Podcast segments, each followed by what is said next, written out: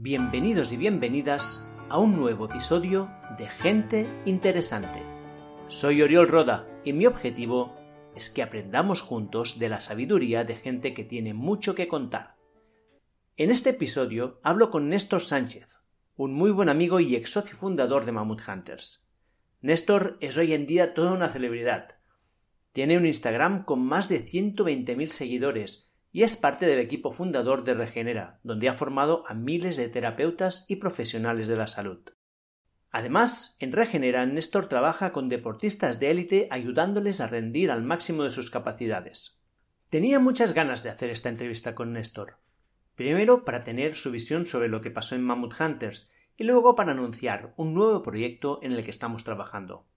Néstor también nos cuenta su origen como ocupa y los aprendizajes vitales que este periodo le ha dado pasamos una gran parte de la entrevista hablando sobre dieta cetogénica, tanto a nivel filosófico como en detalles tan específicos como cuántas horas de ayuno hacemos para iniciar un protocolo keto o cuánta verdura o carne tenemos que consumir. Y sin más dilación os dejo con este nuevo episodio de Gente Interesante, con Néstor Sánchez y la dieta cetogénica.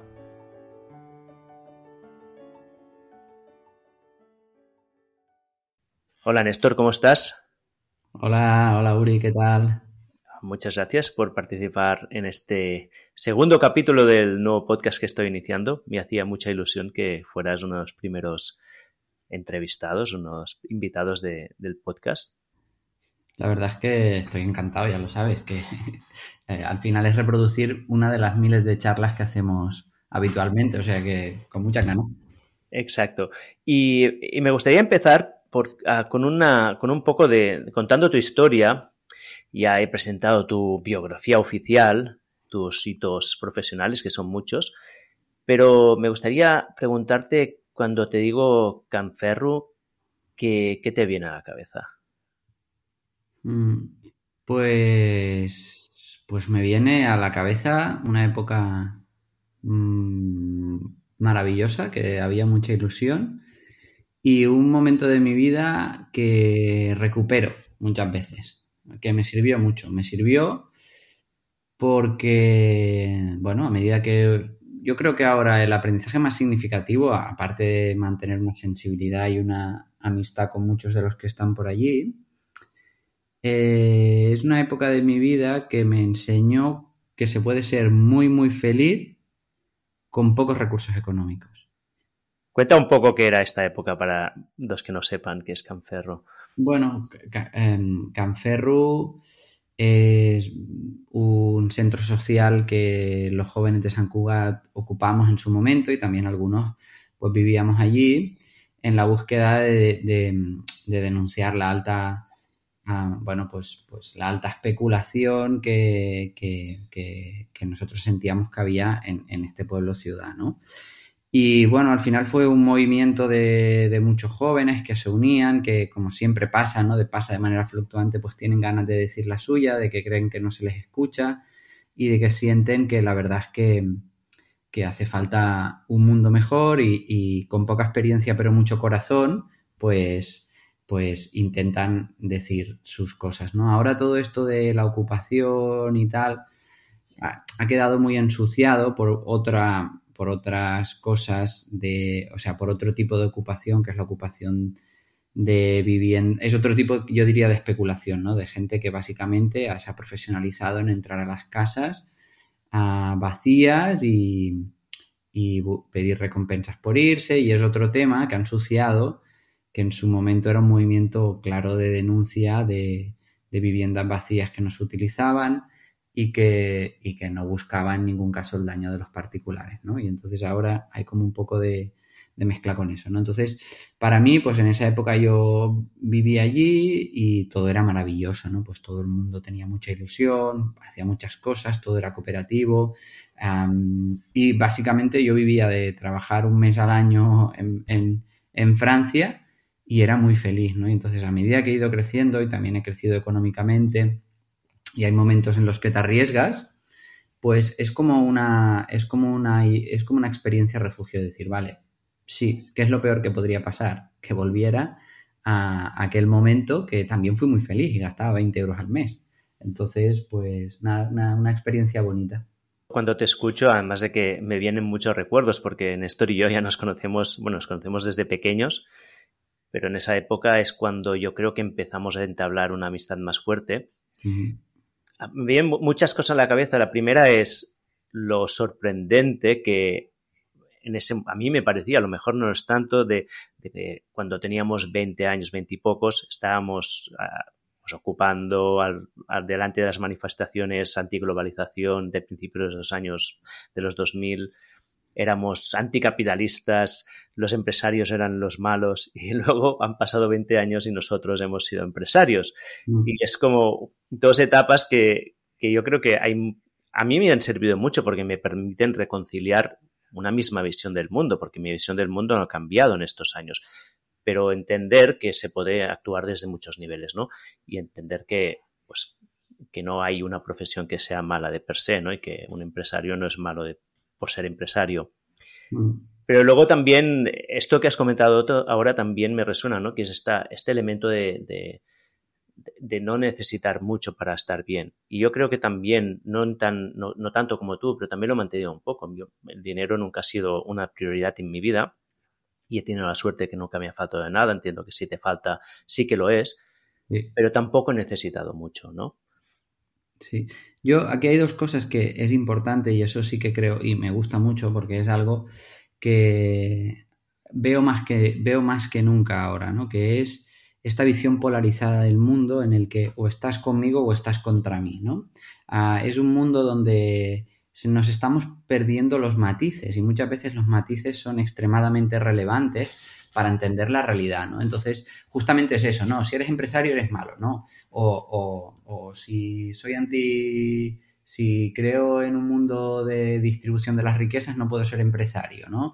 Eh, y entonces, la verdad es que a mí también me sirvió mucho que la vida me llevara a, ser emprendedor y entender que desde ahí también se pueden hacer muchas cosas y más allá, ¿no? Ahora ah, parece que, bueno, pues, o está de muchas cosas, ¿no? O estás a favor del ayuno intermitente o estás a favor de las cinco comidas al día.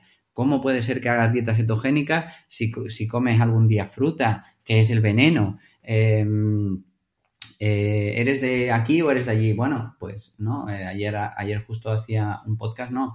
¿Cómo puede ser que, estés hablando de, el pasado si tú haces terapia previa estratégica? No, no, yo es que utilizo la herramienta adecuada como terapeuta para lo que necesita el paciente en cada momento. A veces es la alimentación cetogénica, a veces es tomar una decisión, a veces es importante no prescribir actividad física porque metabólicamente no le va a acompañar aunque yo sé que la actividad física es determinante para tu salud, ¿no? Entonces, los matices eh, eh, son importantes y cuando la sociedad, yo creo, cuando en la sociedad sube el miedo, a más miedo, más polaridad, ¿no? E incluso ahora, ah, creo que esto lo hemos encontrado y un día podemos hablar de esto con, la evidencia científica. La, gente eh, ha empezado a aferrarse a la ciencia como si fuera una religión y es justamente todo lo contrario, ¿no?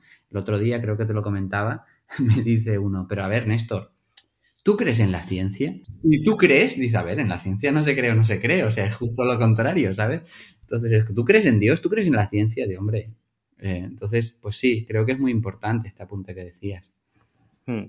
Y, de hecho, esto daría para, hablar de, mucho y de filosofar y, y, en gran parte lo que estoy haciendo en la nueva newsletter es intentar contrarrestar este, esta polarización, ¿no? Y esto me viene a la cabeza una cosa que quería comentarte, porque me llegó hace poco que escribí mi primer artículo, no sé, el, primero o el segundo de, de, la newsletter, que era, lo titulé La verdad sobre la dieta cetogénica, también para poner un título un poco atractivo, en lo que hacía un poco de crítica, y me llegó que había gente que decía, ha cerrado Mammoth Hunters, Oriol reniega de la dieta keto, Néstor y Oriol se han peleado. Así que me gustaría... se acaba el mundo, ¿no? no creo que se acabe el mundo, pero me hizo mucha gracia porque justamente nosotros no nos hemos peleado nunca.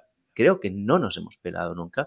Hemos tenido diferencias, ha habido momentos como todos que que hemos tenido opiniones distintas, pero creo que tenemos una relación muy sana que siempre hemos podido hablar todo y, y, de ahora, de hecho, no nos hemos enfadado seguro.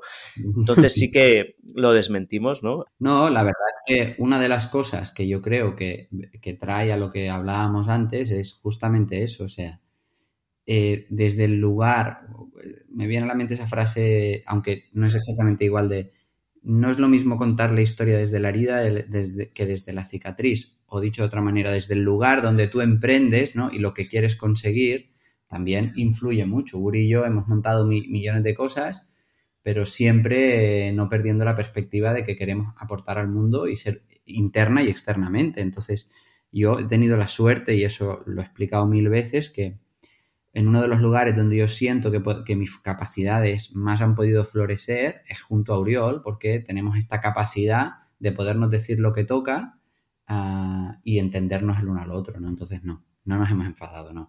Pero entonces sí que, bueno, me gustaría, lo digo también porque al principio, o sea, este es el segundo episodio, un nuevo podcast de una nueva etapa en mi vida y en el primer episodio hablé yo sobre mi experiencia de cómo cerramos Mammoth Hunters y cómo veía yo y me gustaría saber si tú quieres compartir un poco qué, ha sido para ti este final, ¿no? Cómo, cómo lo has vivido, cómo, cómo has visto estos, estos años en Mammoth Hunters, cuál es tu experiencia, si es que quieres compartir algo. Mi experiencia en agudo, pues fue dura. ha sido un duelo importante, ¿no? Ha habido también mucha ilusión detrás de un proyecto, una convicción muy clara de que esto iba a funcionar y que iba a ayudar a muchas personas. Y con el tiempo, pues poco a poco te das cuenta de que, pues, que sí que ha ayudado a personas, mucha gente nos lo ha comentado y que, y que, bueno, que ha sido un gran aprendizaje para mí a muchos niveles y que ya está, que también hay veces que hay cosas que no acaban de ir y también hay que asumirlo y forma parte del aprendizaje vital de que ya, ya está. O sea, em, mm, yo creo que la gente es difícil que se imagine el grado de desgaste que supone esto. Y claro, había un punto de que Mammoth, por mucha ilusión que nos hiciera, no se nos podía llevar por delante. Y es algo que cuesta mucho de decidir, pero estábamos cerca de eso, yo creo, de que se nos llevara por delante. Y, por eso, pues estoy agradecido a todo lo que he aprendido, a todas las personas que he conocido, a todas las personas que he ayudado. Por ejemplo, pues nos ha hecho referentes en alimentación cetogénica y eso es algo que nos ha aportado Mammoth Hunters, nosotros, pero con una plataforma muy concreta y también desde nuestra manera de verlo, que a lo mejor luego podemos hablar un poco. Así que nada, eh, ahora en este momento me queda un 6 por, diría 60-70% de agradecimiento 30% aún tristeza y sensación de que de, objetivo no cumplido. Sí, a mí es curioso, ¿eh? porque yo pasé un duelo importante cuando tomé la decisión. Luego me sentí muy liberado y, y de hecho tenía sensación de que había hecho todo lo que podía para que la empresa funcionara y que, bueno, es muy difícil llevar adelante un, proyecto centrado en una app, tecnología, donde hay costes muy altos que la gente no, sabe, que, es lo, duro y lo difícil que es desarrollar. Y, bueno, al final dependíamos de suscripciones muy pequeñas y un volumen muy grande, ¿no? Pero sí que me ha pasado una cosa, que es que yo pensaba que lo tenía bastante solucionado, pero como hace, hace dos o tres semanas la app cayó definitivamente, tenía que caer un día u otro, yo esperaba que durara hasta noviembre para que, bueno, para cerrar un ciclo, pero mira, cayó en septiembre, no, no se pudo levantar.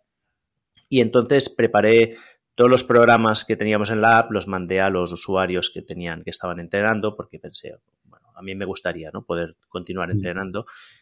Y abrí una página donde lo puse y cuando abrí la página pensé, ay, ay, ay, ¿dónde me estoy metiendo? Porque voy a empezar a recibir aquí mensajes de odio, gente que quiere que devuelvan el dinero.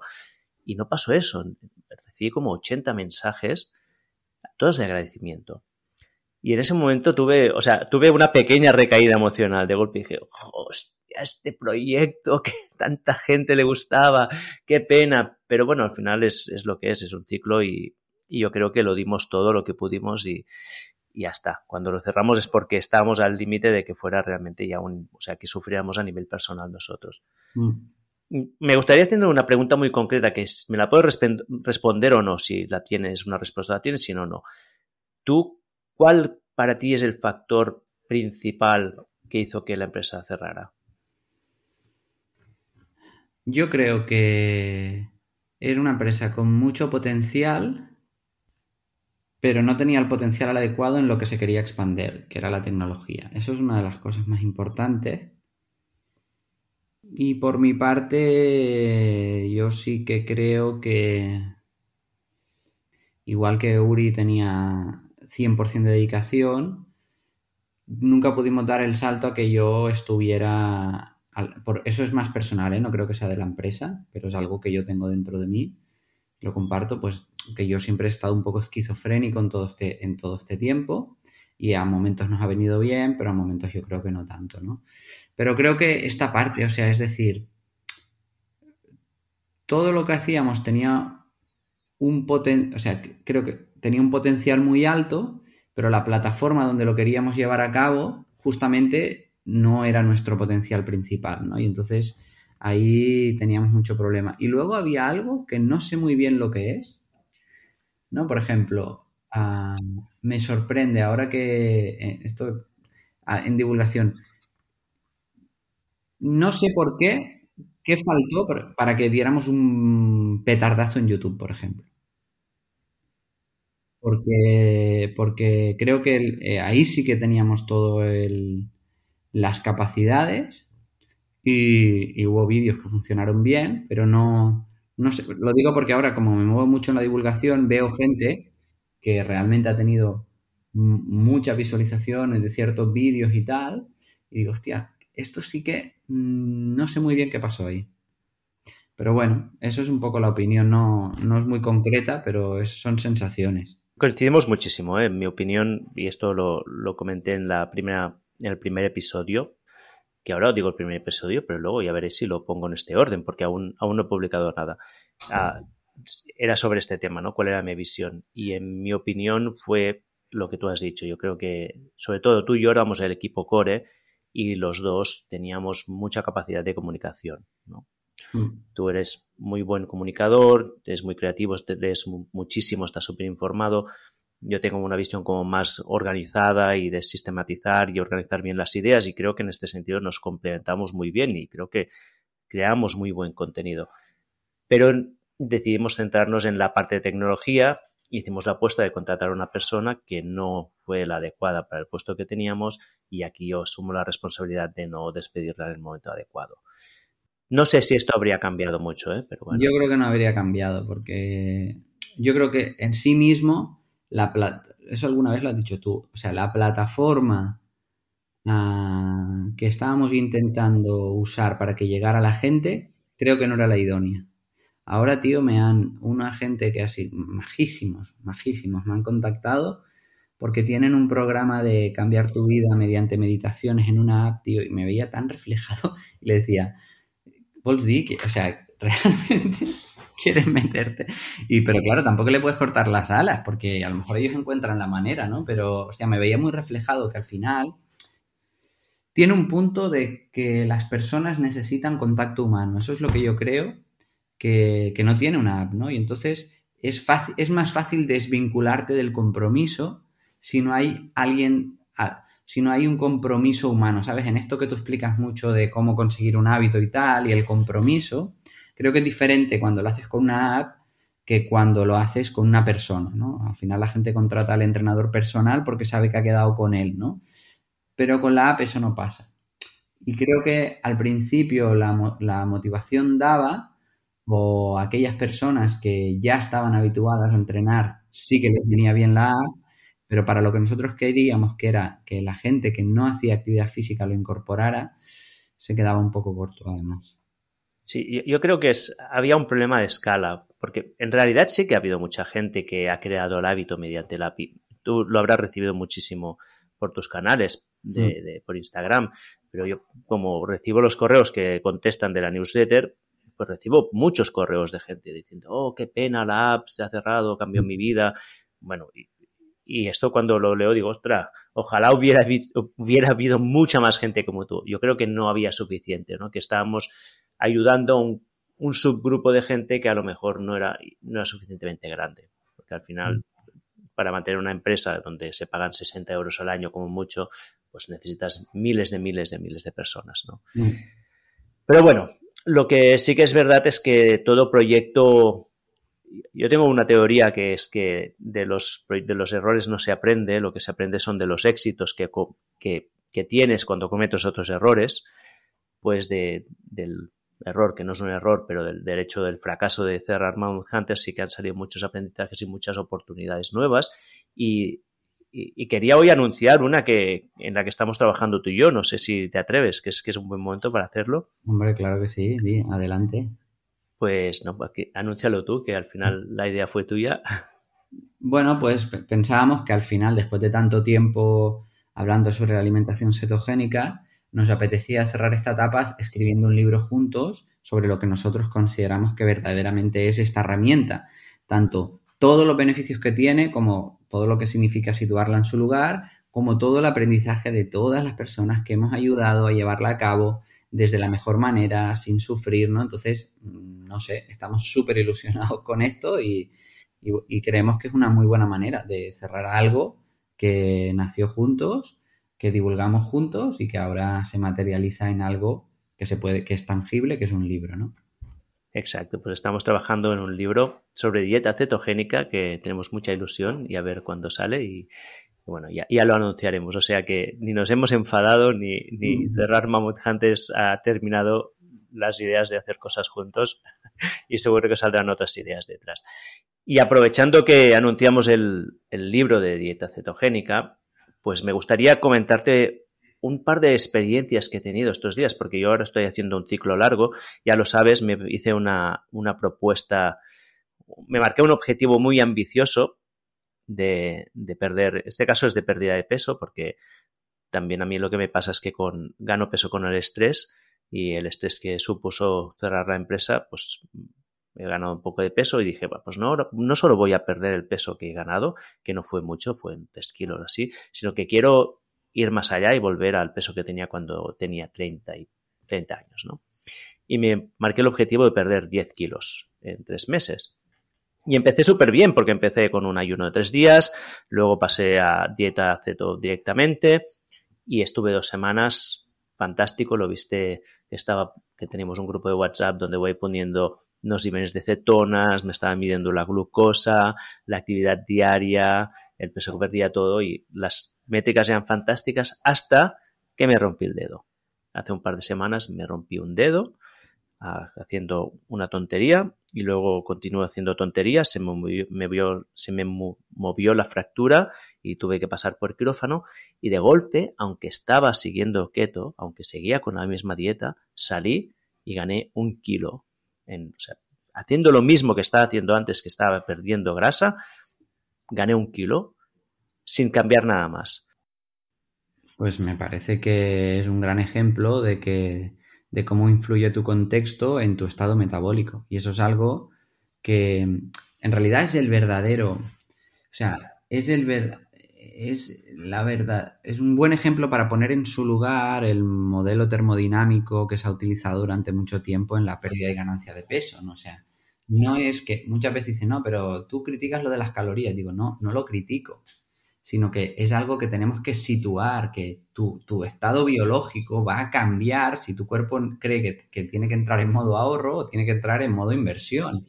Ah, que tu cuerpo, si, si, si, hay un estrés, va a fabricar glucosa aunque no la comas y vas a salir de, cetosis, porque, porque eh, nosotros hemos aprendido que las situaciones de supervivencia muchas veces dependen de respuestas intensas, agudas, cortas, que requieren de glucosa, entonces la vas a fabricar. Eh, por lo tanto, esto para mí es, muy importante y es un gran ejemplo. Em, que tú sigues haciendo la, misma intervención nutricional, pero tu estado metabólico es completamente distinto porque tu, vida ha cambiado, ¿no?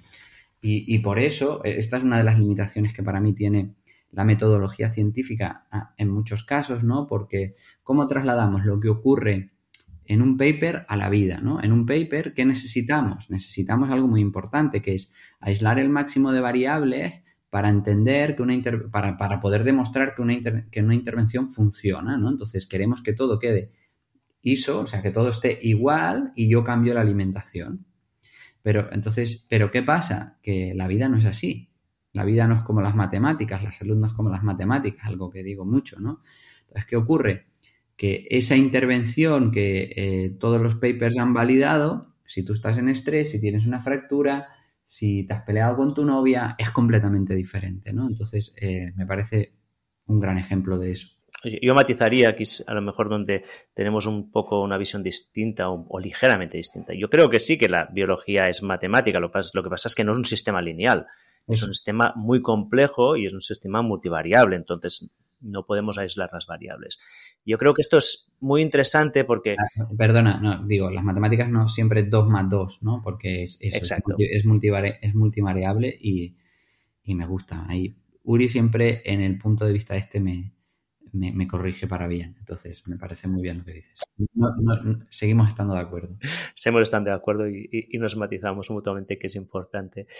Pues lo que para mí que es, claro, nosotros veníamos de, desde la la advocacía de la dieta keto, ¿no? Lo hacíamos mucho en Mammoth Hunters y cuando escribí el primer artículo en newsletter también quise poner un punto aparte diciendo, sí, espera, pero igual que podemos matizar que, la, que el equilibrio termodinámico no lo es todo, tampoco lo podemos ignorar, ¿no? Porque esta es la otra visión que a veces te salen gente que está, bueno, que es muy usaría la palabra fanática, pero a lo mejor no les gusta, pero es muy fundamentalista de la dieta cetogénica, que es que todo es los macronutrientes y que es igual la cantidad que comas.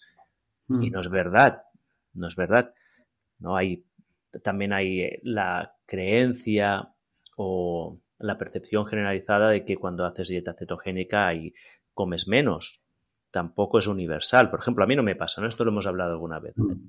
Puede ser muy generalizado, pero no pasa a todo el mundo. Yo tengo mucha hambre cuando hago dieta cetogénica, no tengo restricción, o sea, no, no se me inhibe el hambre.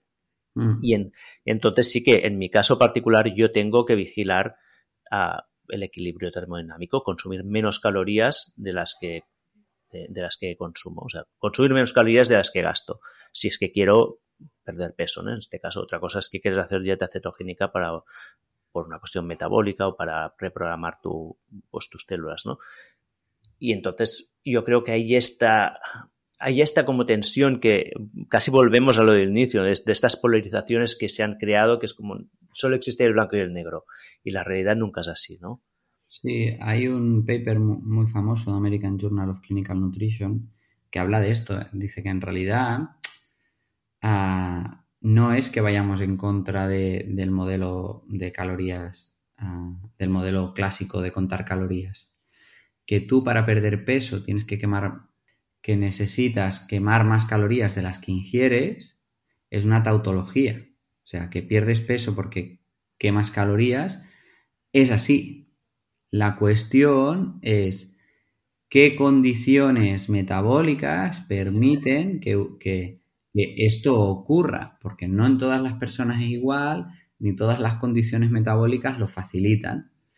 Y un ejemplo es, ¿qué es lo que hace la alimentación cetogénica? En la mayoría de las personas, pues permite recuperar un mecanismo de control del peso corporal y de las calorías que entran altamente seleccionado, que es el hambre y la saciedad. En la mayoría de las personas, sobre todo el aumento de consumo de proteínas en realidad es lo que lleva a esta regulación del apetito. Que en un mundo donde nos han enseñado que no tenemos que guiarnos por las sensaciones homeostáticas, que, hay que llegar a la comida sin hambre y que a la vez hay tantos productos palatables que nos confunden cuando tengo hambre y cuando no, pues ayuda a muchas personas, ¿no? Los vuelven comedores intuitivos.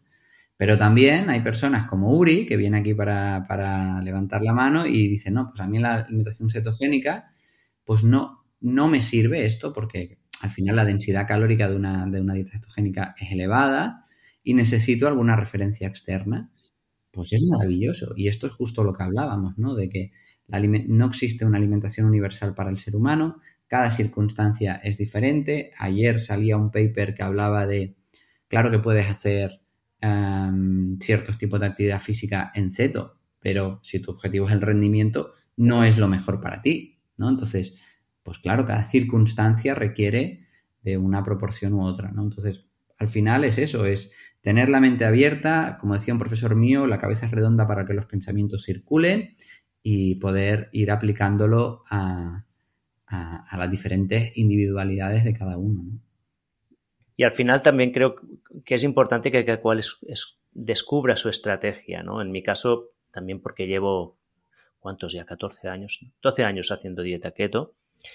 Me conozco mucho, sé cómo hacerla y tengo mucha experiencia. Entonces sé que aunque mi regulación del hambre, saciedad, no es la ideal, tengo mecanismos para controlar esto. A mí, por ejemplo, no me gusta nada contar alimentos. Es una cosa que odio. Y mira que es curioso porque soy muy analítico y me gusta medirlo todo, pero contar calorías, dedicarme a pesar, lo encuentro tan espantoso. Entonces, ¿cuáles son mis estrategias? Una, el ayuno, porque claro, si comes menos horas, más que el ayuno, la restricción calórica en el tiempo, comer solo una ventana de 8 horas, como menos tiempo comas es más difícil que comas más. Luego el tipo de alimento, cuando estoy haciendo dieta cetogénica, y esto a lo mejor puedes comentar tú, porque es una cosa que yo hacía intuitivamente, pero que ahora hemos visto que es importante, es yo básicamente como ensaladas. Mm. La densidad calórica de las ensaladas, aunque sí que lo alineo bien, no es tan grande que si comiera, pues, yo qué sé, mayonesa, ¿no? Por ejemplo. Y luego la actividad física. Sé que para mí, si quiero hacer la dieta cetogénica bien, tengo que moverme mucho. Mm. Tengo que y combinar entrenamiento a baja intensidad con entrenamientos también a alta intensidad. Sé que si hago estas cosas, aparte de dormir bien, que esto sería como una parte, ¿no? Para no perder este estado de, bajo estrés, sé que no tengo que preocuparme y que, y que perder la grasa. Sí, fíjate que en mi caso, por ejemplo, a mi tendencia natural es ir hacia ahí, pero si yo hago eso, y en mi aprendizaje, si yo me quedo corto de proteínas, no es una intervención nutricional que me vaya bien porque pierdo mucha musculatura. Entonces, justamente, eh, bueno, Uri, no sé si se pone hace dos días anillas y, crece muscularmente, ¿no? Es lo, a mí eso no me pasa, ¿no? Entonces, justamente en mi caso, tengo que como ser muy consciente de, hacer un nivel de ingesta de, proteínas muy elevada y no saciarme demasiado con ensaladas y cosas de este estilo ni verduras. Ah, entonces, claro, ahí cada uno pues va encontrando sus matices interesantes, ¿no? Y, una pregunta aquí, porque sobre la carne. Claro, yo tenía entendido que consumir demasiada carne también te podías hacer salir de cetosis por la, la gluconeogénesis, pero estoy viendo que, o sea, no lo tengo tan claro. Estoy un poco confundido ahora mismo. ¿Cuál es tu visión sobre esto? Que si tienes flex, o sea, esto ocurre igual. Aquí hay, dos cosas básicas que, siempre critican. En el ayuno, ah, bueno, una que se combina con el ayuno y otra que tiene que ver también con la alimentación cetogénica. Claro, o sea, digamos que tu cuerpo en general, ah, en condiciones de reposo, ya le va, o sea, ya, o sea, él ya quiere utilizar a la grasa como sustrato energético es más eficiente, deja menos residuo metabólico y tenemos 165.000 kilocalorías a nuestra disposición. ¿Qué ocurre? Que en un contexto de comer cinco veces al día, ah, moderado alto en carbohidratos, donde hay unos niveles de insulina elevados y un pequeño delay entre la bajada de glucosa que, que existe, es decir, yo como algo con glucosa, me sube la insulina, me baja la glucosa, pero la insulina sigue alta, en ese contexto yo no puedo movilizar grasas, porque la insulina frena la movilización y el uso de la grasa como sustrato energético.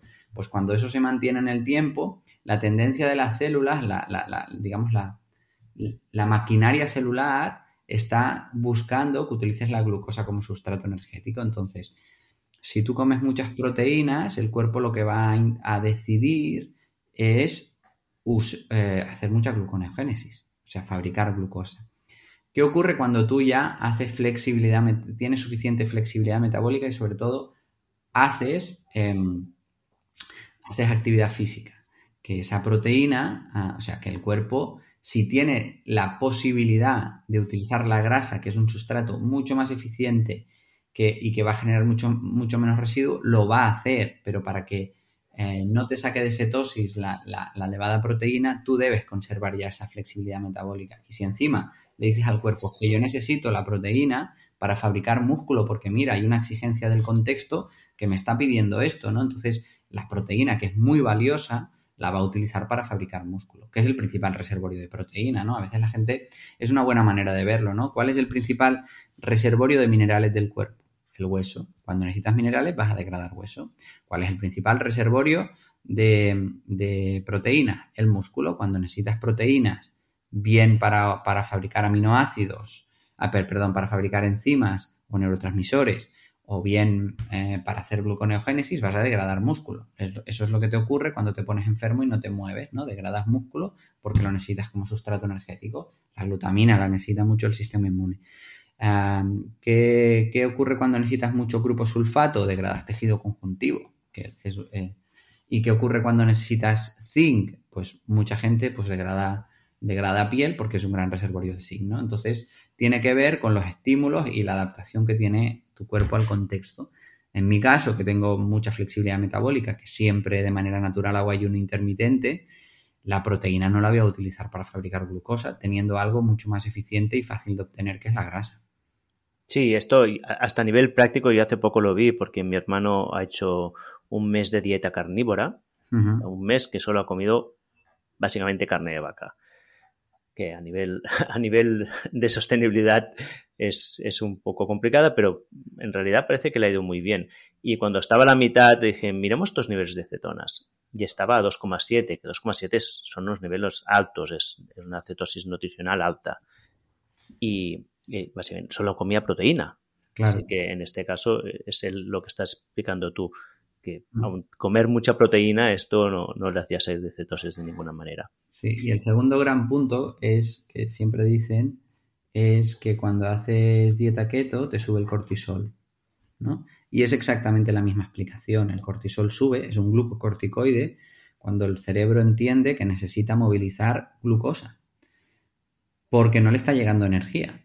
Pero si ya le llegan cetonas, no vas a producir cortisol. O sea, no es ningún estrés para ti estar en cetosis si tu, si tu cerebro ah, es capaz de utilizar el beta hidroxibutirato. Entonces, esto del cortisol, digo, lo que los que lo critican son los que no lo han llevado a cabo o los que tienen una mirada muy cortoplacista.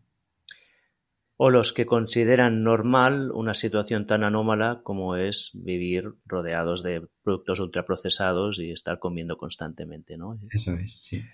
Que es la, cosa más rara. El otro día lo, lo oí de Tía que decía que era el 9,99994% de la historia del ser humano moderno no hemos tenido estas condiciones.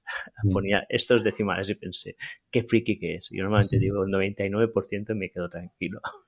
Él iba a buscar el 4, que dije, este 4 será hoy, pero la semana que viene será 5 ya, ¿no? Pero aparte de la proteína, sí que hay, hay otra, y esto lo he comentado antes, que es el, que es la verdura, ¿no? La, verdura de fruta. Y yo creo que es otro de los elementos de la dieta cetogénica que mucha gente no, considera, ¿no? Porque la gente asocia dieta cetogénica con grasa, pero en realidad es tan importante la verdura que consumes como la grasa, ¿no? Mm. Sí, pues principalmente es lo que te va a aportar, mm, o sea, dentro de lo que es un, un contexto, o sea, te va a aportar dos cosas. Número uno, Ah, va a seguir alimentando tu microbiota y que se mantenga lo más diversa posible, ah, porque al final, pues, eh, si hay algo, bueno, la microbiota, todo el conjunto de microorganismos que conviven con nosotros y que muchas de esos microorganismos viven en simbiosis, es decir, nosotros les damos un beneficio y ellos nos lo dan, ah, lo que se ha visto, y bueno, y está, la microbiota está asociado a los desórdenes de la microbiota a muchísimas patologías, ¿vale? Por supuesto, a los desórdenes metabólicos, desórdenes neurológicos, patología autoinmune, acné, mil historias, ¿vale? Eh, entonces, lo que nosotros vemos es que es un ecosistema súper complejo, que todavía no entendemos. La gente que diga que es mega experta en la microbiota y que sabe lo que hacer siempre, yo desconfiaría, porque hay muchas cosas que no tenemos ni idea, ¿vale? Pensad que son un trillón de bacterias, un cuatrillón de virus, es una locura. ¿no? Cuando amplificamos los genes, el 70% de lo que amplificamos no sabemos ni clasificarlo por especie, no tenemos ni idea de lo que es. Pero bueno, lo que sí que sabemos es que cuanto más diversa, más autorregulación de la misma, ¿no? Entonces, cuando tú restringes alimentos, alimentas a menos bacterias y hay menos diversidad. Entonces, una de las cosas que sí que se ha visto en alimentación cetogénica es que suben cepas muy importantes ah, asociadas a salud, pero baja la alfa diversidad, baja la diversidad de diferentes familias de bacterias. Y una manera de mantenerlo adecuada es, sin duda, eh, pues eso, consumir suficientes verduras que al final tienen una fibra que alimenta a bacterias diferentes de las que vas a alimentar con la proteína o con la grasa, ¿no? Y por eso es interesante. Sí, y en particular tiene que ser verduras de hoja, ¿no? O sea, que sean muy ricas en, fibra. Sí, sí. Y, y, la otra cosa que es interesante, que esto se lo oía a un autor que yo sigo mucho que se llama Mark Matson, Mark Matson es uno de los tops en, ayuno intermitente, ¿vale? Es el que publicó el review de New England Journal of Medicine de, ayuno intermitente y habla mucho. Y él dice, que probablemente uno de los beneficios eh, menos resaltado y quizá más importante que tiene el ser humano al consumir verduras, al consumir plantas, es que la presencia en fitoquímicos tiene un efecto hormético como lo tiene en la termorregulación o como lo tiene la actividad física. Al final, cuando tú comes una planta, estás comiendo un veneno. Pero claro, hemos convivido durante tantos millones de años con estos venenos que el cuerpo se adaptó en condiciones fisiológicas a responder o sea, ante un pequeño estresor de una manera exagerada. Entonces, eh, él publica bastante y enseña cómo tiene efectos parecidos a otros estresores, ¿no? Como, la, como el frío, como la actividad física. Entonces mantienes, digamos, pues un estímulo de renovación y de regeneración intestinal y corporal muy interesante por la presencia constante de estos fitoquímicos, que si no, no están, ¿no? Aquí el matiz es que aquellas personas que ya tienen el intestino extremadamente reventado, tienen muchos síntomas incluso con ese pequeño estresor, porque para ellos ese pequeño estresor ya es demasiado en, un ambiente demasiado estresado, ¿no? Y por eso la dieta carnívora les va tan bien a nivel intestinal. Pero eso no quiere decir que sea donde se tienen que quedar, sino se deberían plantear por qué un estresor tan pequeño le genera tanta clínica, ¿no? Y recuperar esa parte. Sí.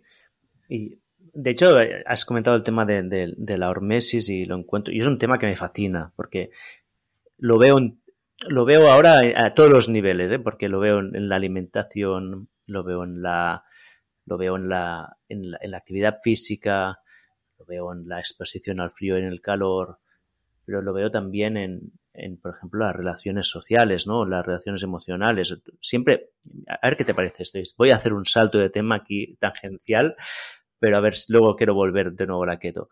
Hasta hace muy poco veía siempre esta idea del, pequeño estrés que genera una, una, sobrecompensación y que al final es, una, es lo que nos genera salud, la idea de hormesis, y lo podía, lo tenía integrado a todos los niveles menos al emocional y mental. Y decía, pero claro, al final a nivel mental, ¿qué es lo que queremos? ¿no? ¿Cómo podemos conseguir esto? Y el otro día se me ocurrió que a lo mejor esto es lo que consigues cuando vas a un terapeuta, ¿no? Cuando haces terapia, porque al final cuando haces terapia te estás exponiendo a una situación incómoda en la que vas a tener que tratar temas desagradables, pero haces una situación controlada, por lo tanto, el nivel de estrés y de y de, malestar que te genera está en el eh, debajo del umbral en que te genera o sea, que sea malo y, en cambio es el regenerador, ¿no? ¿Te lo habías planteado nunca así o tú tienes alguna visión?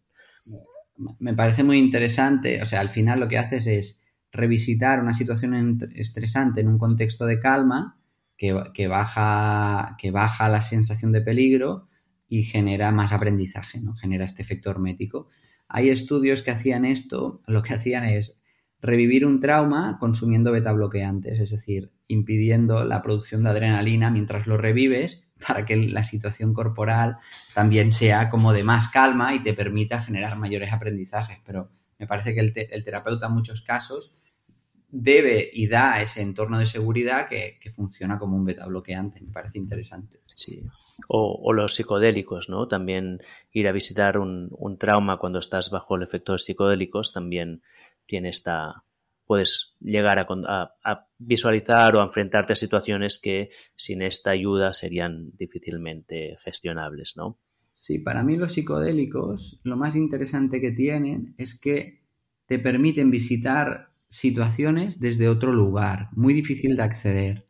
Ahí quizá no es tanto que hay mayor seguridad, sino te dan otro punto de vista que no habías visto. Es un reencuadre absoluto y, es interesantísimo. O sea, es una información. Te da una información que, que tú no habías podido acceder por tu visión del problema en ese momento. Y es, muy interesante, la verdad. Sí, esta es la visión que tenía. Lo comento porque el otro día estaba viendo el documental de I'll Change Your Mind del Michael Pollan, que es, lo recomiendo mucho. Voy a cambiar tu mente. Y comentaban que al final casi todos los psicodélicos actúan a través de receptores de la serotonina. Y al aumentar la serotonina también es, se reduce mucho la, la sensación de la respuesta al riesgo o, al, o al miedo, ¿no? Y que también podría ser un elemento. Pero aquí me he desviado mucho del tema, que es lo que nos pasa con estos muchas veces que empezamos a hablar y se nos va por la tangente. Y quería volver a Keto, más que nada porque hoy nos hemos planteado hacer una, charla corta, les queda poquito rato y, queremos centrarlo un poco en la Keto. Y volviendo al elemento de la verdura, sí que yo, hay una cosa práctica, que lo que ha comentado Néstor me gusta mucho porque es la visión más general y más clínica, pero a mí a nivel práctico hay una cosa que sí que me sirve mucho, consumir mucha verdura, y es que reduce el índice glucémico de mis, mis, comidas y me permite comer cosas que de otra manera no podría comer.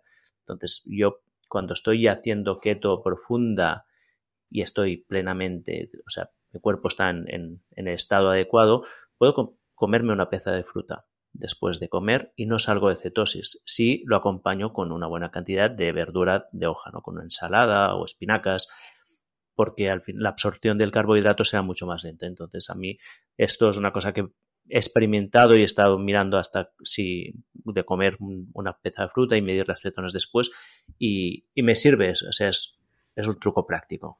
Sí, y además tú le pones bastante vinagre a las comidas, que también tiene un efecto antiglucemiante extra. Y no, sí, es interesante al final. Lo que ves es esto, ¿no? Que son estados dinámicos, ¿no? Igual que explicamos que entrar en entrar en cetosis, pues hay un concepto que se llama la memoria celular o, más en concreto glucose que nos enseña que el cuerpo se resiste a esto también ocurre lo contrario. Cuando tú ya estás en una dinámica de movilizar grasas y estás bien en estado de cetosis, tampoco es tan fácil salir. Y si sales, sales momentáneamente y vuelves a entrar, ¿no? Y ahí, pues, pues, pues, no, eso es algo que Uri, que siempre experimenta con él. Si haces ayuno intermitente, si haces actividad física, si comes más verdura de la que toca, al final puedes estar mucho más relajado realmente, ¿no? Sí, que, cosa que es importante, porque al final la dieta cetogénica lo que tiene es que es muy restrictiva.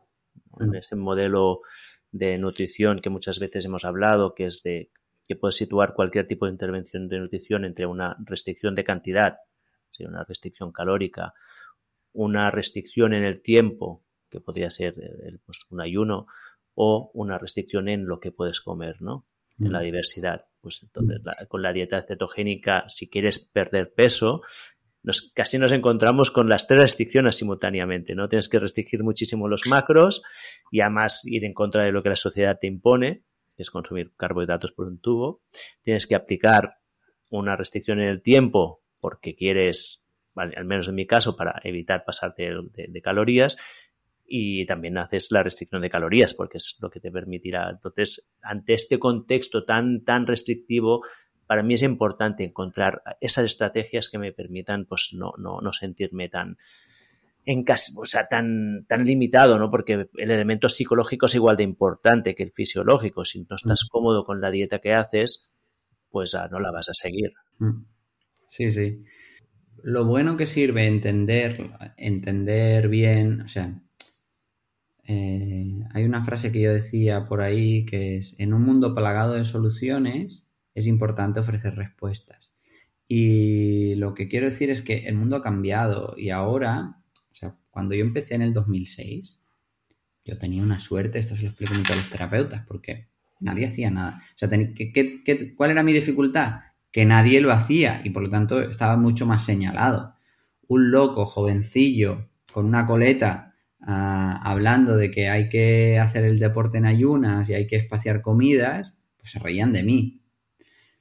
Pero por otro lado, los que lo hacían, o, que decía que no había que comer pan, ¿no? Pues se reían de mí, 2006.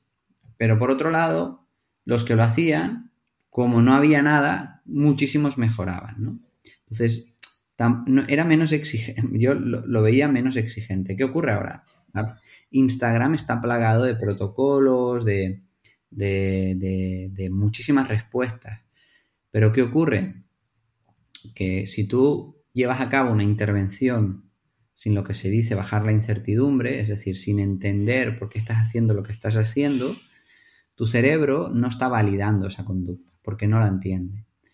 Y eso es lo que lleva a, pues, a modelos muy rígidos, a más sufrimiento, a, decir, hostia, es que no puedo hacer nada, o, esto, esto va a ser así de por vida. Entonces, lo que, de lo que te sirve el conocimiento profundo de un tema es entender pues, que el estado de cetosis es dinámico, que si compenso por aquí y por allí puedo hacer lo otro, que si un día salgo puedo volver a entrar, que, que tampoco es un modelo absoluto, que hay personas que les va mejor por este lado y personas que les va mejor por este, que no es la única manera ni de perder peso ni de estar sano, pero entender todo esto es lo que te permite tener tranquilidad cuando utilizas la herramienta. Claro, y de hecho, esto es lo que queremos hacer con, el libro que vamos a escribir, ¿no? Un poco poner esta claridad y poner las cosas en su sitio sobre para qué sirve la dieta cetogénica, cómo hacerla en estas dos estadios que son tan diferenciados, que es cuando empiezas y no, tienes la flexibilidad metabólica o cuando ya estás adaptado. Y diferentes protocolos prácticos, ¿no? Tengo una pregunta para ti, Néstor. ¿Cómo, cómo, cómo implementas la dieta cetogénica estos días? ¿Tú tienes algún protocolo favorito? Suelo hacer normalmente hago uno más previo y entro en, o sea, hago un ayuno de 23 horas. Sí que me gusta elegir el momento porque ya he aprendido que si yo voy muy alto de actividad, incluso aunque entre en una citosis suave, las sensaciones son malas, porque, mm, o sea, aunque las mediciones digan que estoy a 0,7, que estoy a 1 de milimoles eh, de cetonas, yo siento que no estoy en cetosis, porque el estrés, o sea, es que me va de calle. Eh, y, lo noto, lo noto, y eso es algo cuando tú, eh, esto lo hemos explicado mucho, ¿no? La, alimentación cetogénica es una intervención on-off. O notas todos los beneficios, estás lúcido mentalmente, estás contento, o todo lo contrario, el cuerpo interpreta que le faltan recursos, em, estás sin energía, te coge frío, ¿no? Entonces, es una buena manera, a pesar de las mediciones externas, de un poco ver, ¿no? Cómo estás durmiendo, cómo te sientes, cómo está tu hambre. Y, entonces sí que las dos cosas que hago es elegir el momento, saber que, por ejemplo, si eh, digamos que estacionalmente me cuadraría mucho en septiembre, en septiembre yo no puedo entrar porque es cuando empiezo todos los cursos y estoy dos meses dando muchas más clases de lo normal. Si ahí hago keto, voy a sufrir. A pesar de que me encantaría por la lucidez mental que me da, ¿no? Entonces ahora, ahora en noviembre, pues, o sea, acabaré octubre y empezaré un, un periodo keto que por, que es una temporada más tranquila para mí y probablemente la seguiré hasta Navidad. Y, acabaré con un ayuno prolongado de tres días, ah, casi seguro.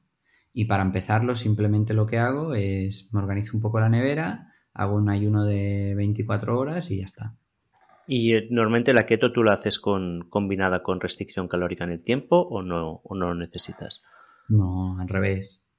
O sea, o sea, mi caso, yo soy más de la media, ¿no? en la campana de Gauss estoy completamente al medio. Se me regula el apetito y, tengo que vigilar de comer proteína porque si no pierdo peso, porque, o sea, pierdo un peso que yo tampoco quiero perder porque pierdo musculatura. Y claro, a medida que vamos, a, pues que la vida es compleja, que tienes hijos, pues la musculatura que ganas, en mi caso, es un palo perderla, porque luego no es tan fácil volverla a recuperar, ¿sabes? Entonces, solo vigilar eso. Y no, no, al revés. O sea, yo creo muchas veces que me paso de calorías, creo que me paso de calorías, pero, mi mm, pero en realidad, si lo contara y haciendo ayuno intermitente de vida activa, lo que me hace es normalmente suelo perder igualmente. Yo no quiero perder peso y, sí, yo sí que incorporo mucha mayonesa, muchas más aceites de oliva, como más frutos secos que antes y suelo perder un kilo y medio, una cosa así normalmente. Mira, pues creo que podríamos cerrar el tema de la dieta keto con, esto, que creo que es un, un buen takeaway, que es que nosotros dos que llevamos mucho tiempo practicándolo, que sabemos cómo hacerla, tenemos ah, sensaciones completamente distintas, ¿no? Y tenemos estrategias que en muchos aspectos son casi opuestas, ¿no? Porque, por mm. ejemplo, yo si como demasiados frutos secos, engordo, aunque esté en dieta cetogénica. Yo la pérdida de masa muscular es un tema que no me preocupa, ¿no? En cambio, y creo que esto es importante porque rompe un poco esta visión monolítica de dieta ceto sí, dieta ceto no, contar calorías sí, contar calorías no. Pero bueno, no sé si te gustaría añadir algo más respecto a dieta cetogénica. Mm, bueno, simplemente decir mm, que, bueno, pues que hay mucha variabilidad, pero hay cosas que son comunes, ¿no? En los dos nos pasa que si tenemos estrés es un mal momento, ¿no? Eso es algo que también se podrían llevar a casa. Sí. Y y segundo, no, si quieres otro día hablamos de cuáles son las sensaciones al iniciar, lo que se conoce por la gripe keto y todo eso que, también hay, hay, muchos matices al respecto, pero lo, lo podemos dejar para una parte 2 porque nos alargaríamos. Sí, y si quieres también cuando tengamos el libro listo y lo, y lo empecemos a anunciar, podemos hacer una charla donde hablemos un poco más sobre lo que contamos en este libro. Creo que será interesante, creo que aportará bastante claridad a, este campo que muchas veces está muy nublado. Sí, pues súper. Pues mira, como quedan muy pocos minutos para que tú tengas que irte, que me has dicho que tenías que cerrar en unos 5 o 6 minutos, me gustaría hacerte unas cuantas preguntas rápidas al, al, estilo Tim Ferris. Seguro que ya las conoces algunas de ellas, que Tim Ferris es uno de nuestros ídolos mutuos. Mm. Y son preguntas que si tienes respuesta me dices que sí, si no, no hace falta que respondas, evidentemente. La primera es, ¿en qué te gastas una cantidad indecente de dinero? En pocas cosas, ¿eh? Yo diría que donde lo miro menos es en tecnología. En tecnología. Me, ponme un ejemplo. Es decir, yo, pues, no me, no me apetece, o sea, no necesito tener un coche muy yeah, ni, ni, cada vez más, ni, ni, ir a restaurantes extremadamente caros porque en casa compro muy bien, pero si hay, pero me importa muy poco gastarme el dinero en, en, comprarme el ordenador que más me guste o cosas de este estilo, ¿no? De hecho, siempre me criticabais en la oficina de Mamuts porque era el único que llevaba Apple y no sé, esa parte me gusta. Y quizá Mm, últimamente en, algunos viajes también me gasto dinero. Pero es que no hay nada que yo considere que... No soy muy gastador, la verdad. Otra, otra pregunta que, es muy típica de Tim Ferris es ¿qué libro o libros has regalado más y por qué? ¿O cuáles son los tres libros que han influenciado más tu vida? ¡Wow! Esa es una pregunta que siempre me cuesta tanto. Paso y a lo mejor te la respondo en un poco. Voy a abrir mi Kindle. ¿Cuál es un hábito inusual o una cosa absurda que amas? Amo, amo ponerme pequeños retos de que haré una cosa o la otra según lo que me dé la vida. Por ejemplo, cuando vivía en Barcelona, solo podía coger el ascensor si, estaba en el piso de abajo cuando llegaba. Entonces era un ático. Y entonces me, hacía mucha gracia a mí mismo. Entonces, porque decía, oh, me ha tocado, bien, bien, bien, ¿no? Eh, o también autobromas que me hago que solo entiendo yo. Eso me hace mucha gracia. Eso me, hago mucha gracia y soy incapaz de explicárselo a la gente.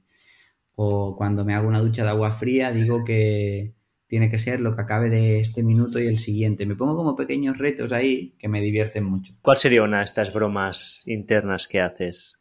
Pues el otro día conocí a una chica que se llamaba Nadia y entonces en mi cabeza me imaginaba una peli de dos Nadias que se encuentran y se saludan y dice Nadia conoce a Nadia. Y entonces yo me río mucho. me río mucho. Y, digo, pero no lo puedo explicar. Dime, dime un error favorito o un error que haya sido instrumental en tu vida. Un fracaso, si quieres, o alguna cosa que no funcionara como tú te esperabas, pero que ha sido instrumental. Sí, tengo muchas, ¿eh? Tengo muchas. Es, son cosas que debería pensar un poco, pero, o sea, se me ocurre. Mamuts ha sido una en mi vida, pero Por ejemplo, muchas veces yo creo que soy de poco pensar y entonces y de dejarme guiar y eso me ha llevado a lugares que yo nunca habría llegado, ¿no? Eh, pues cuando alguien me propone me propone algo, si me lo hubiera planteado racionalmente hubiera dicho que no. Y muchas veces, por no planteármelo mucho, he, visitado lugares que nunca he visitado lugares que jamás conoceréis.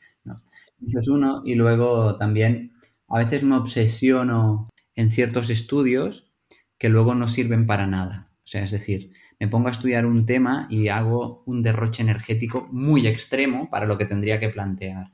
Pero eso me ha llevado luego a mucho beneficio. Entonces, eso es algo que, se me, que me han criticado mucho también en la familia, o, mis socios, muchas veces de, pero ¿qué haces, tío? Si esto era una cosa que leyéndote dos papers ya a la gente les hubiera encantado.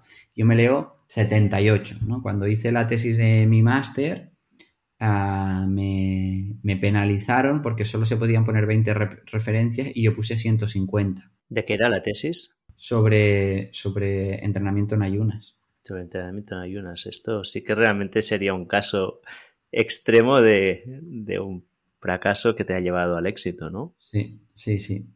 Y, recuerdo mucho que dijo, pero usted no sé qué, y se metía conmigo y, me decía, ah, pero usted se las ha leído todas. Le digo, por favor, le invito a que elija una al azar y que la comentemos, ¿no? Porque esa es mi. Yo soy muy poco obsesivo y soy muy poco lineal, pero en esto me vuelvo obsesivo y leo mucho, ¿no? Tiene la dificultad que hay cosas que luego no me acuerdo porque es demasiado metido, pero hago grandes saltos de aprendizaje a ese nivel. ¿Tienes alguna creencia o comportamiento, hábito que hayas cambiado en los últimos cinco años? Soy menos flexible que antes.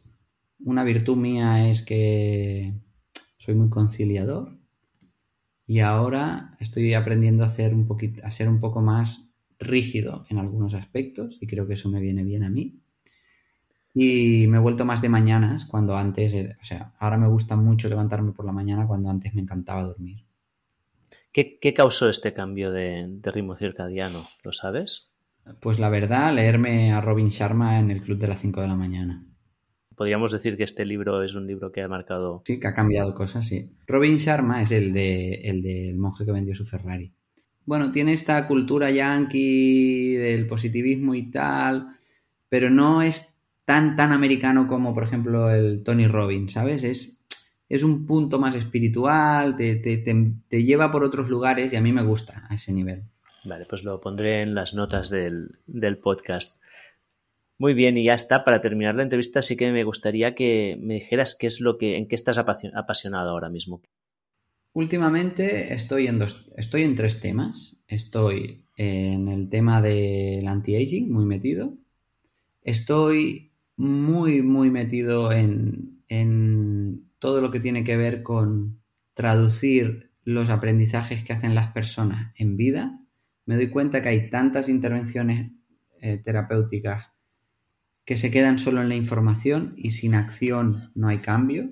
Entonces estoy muy interesado en eso, en estos momentos, en generar mapas de, de cosas, ¿no? Pues, ¿qué te está enseñando tu vida en este momento? ¿Cómo, cómo consigues esa información? y cómo lo traduces en algo significativo que puedes hacer. ¿Cómo sería la aplicación práctica de esto? Por ejemplo, tú vas a un terapeuta y te hace una sesión de programación neurolingüística, que haces un patrón que te da una información, pero en tu vida no cambia nada, no sirve para nada. Tú vas a un terapeuta que haces un ejercicio de respiración, que te da una cosa psicodélica de no sé qué y tal, guau, qué experiencia, qué tal. Tiene, ¿Qué va a cambiar? En, ¿Qué vas a hacer diferente en tu vida a partir de esa experiencia? Ah, no me lo había planteado, no te va a servir para nada. Tu vida va a seguir igual. Entonces, estoy como recogiendo diferentes, bueno, pues tengo aquí como unos esquemas, ¿no? De, cómo es esto, ¿no? O sea, ¿qué, ¿qué influye tu manera de pensar y qué influye tu acción? Es un poco etéreo, pero estoy en eso. Porque me doy cuenta que eso sí que cambia la vida de las personas. Que más que, que más concreto que una intervención, o sea, más que una intervención en concreto, es muy importante que, hayas, que haya este recorrido y entender que, que, lo tienes que llevar a la acción, que todo lo que aprendes lo tienes que llevar a la acción, de una manera o de otra. Entonces, ¿qué estás buscando las acciones que tienen que acompañar diferentes intervenciones o diferentes realizaciones que puedes conseguir en un contexto terapéutico, digamos? Sí, sí. Si tendrías algún caso concreto de, alguna que hayas planteado ya para hacerme un poco una idea de qué, qué representa esto.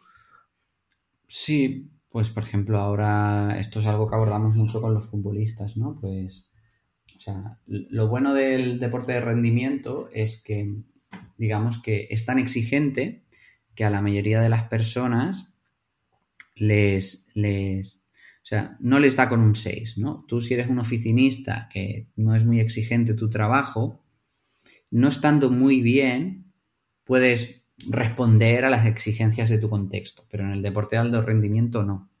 O estás muy bien o es que estás señalado, ¿no? Y entonces, pues aquí es tú haces, haces un trabajo, por ejemplo, yo qué sé, emocional de un problema que tienes cuando eras pequeño y eso pues, está muy bien. Pero luego, si no, por ejemplo, coges y, le pides perdón a la persona que toca, le, eh, entiendes que por, ese, miedo que tuviste en aquel momento, estás utilizando demasiadas herramientas que están llenando tu vida y, te, están impidiendo que sigas tu don y empiezas a dejar cosas. Tienes que traducirlo en algo ah, que ha pasado que está pasando en tu momento presente que tiene que cambiar, ¿no? Ah, que normalmente tiene que ser o hacer algo que no hiciste en su momento o dejar algo que incorporaste cuando hubo el, problema, ¿no? Ah, y, mucho va por ahí.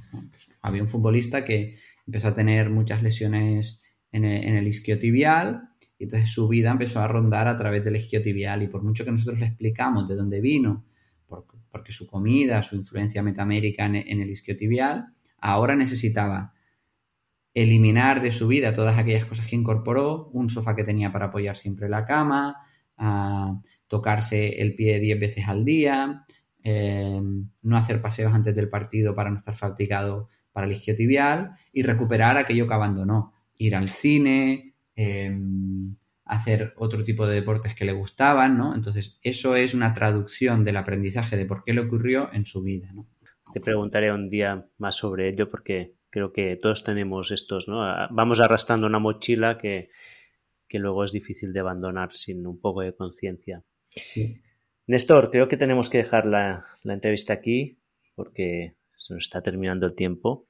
Muchísimas gracias si te parece bien, podemos repetir este tipo de, charlas de vez en cuando, que me encantará. Claro que sí. Y hay temas como el del anti-aging que también ya sabes que a mí me interesan mucho, que a lo mejor podemos hacer una segunda parte, un otro podcast otro día donde me cuentas un poco qué has ido descubriendo. Pues claro que sí, Uri. Será un placer. Vale. ¿Quieres, ¿Hay algo que quieras comentar antes de cerrar? No, que que muchas gracias a todos y que nada, que seguro que esta es la primera de muchas. Muy bien, pues gracias Néstor. Ya sabéis, quien no lo conozcáis, que a Néstor lo podéis seguir en Néstor Regenera, en Instagram. También tiene su web Néstor Regenera, que la visité el otro día, que la tienes muy bien actualizada. Hay otro canal eh, que, en la que te quieran seguir, quieras que te sigan en... No, Instagram, TikTok y, Regenera. Y, en TikTok cuál es tu? También es Néstor, Néstor Regenera. Vale. Twitter no estás tú, ¿no? No. No. Está bien, no hace falta. LinkedIn. y el LinkedIn también. Muy bien, pues muchas gracias, Néstor, y hablamos otro día. Un abrazo, Uri. Y así termina otro episodio de Gente Interesante. Pero antes de que te vayas, quiero comentarte una cosa. 3, 2, 1 y haz viernes. ¿Te gustaría recibir un correo muy corto cada viernes con cosas divertidas e interesantes que he aprendido esta semana? En 321 comparto reflexiones, vídeos, libros, artículos, gadgets o cualquier otra cosa esotérica que he descubierto o que mis amigos o invitados en el podcast me han recomendado y que creo puede traerte bienestar o felicidad. Más de 70.000 personas ya están suscritas, es fácil apuntarte y también darte de baja. Si quieres unirte a esta comunidad, ve a oriolroda.com y deja tu correo. También puedes seguirme en redes sociales buscando Oriol Roda. Y con esto termino. Nos vemos dentro de dos semanas. Mientras tanto, cuídate.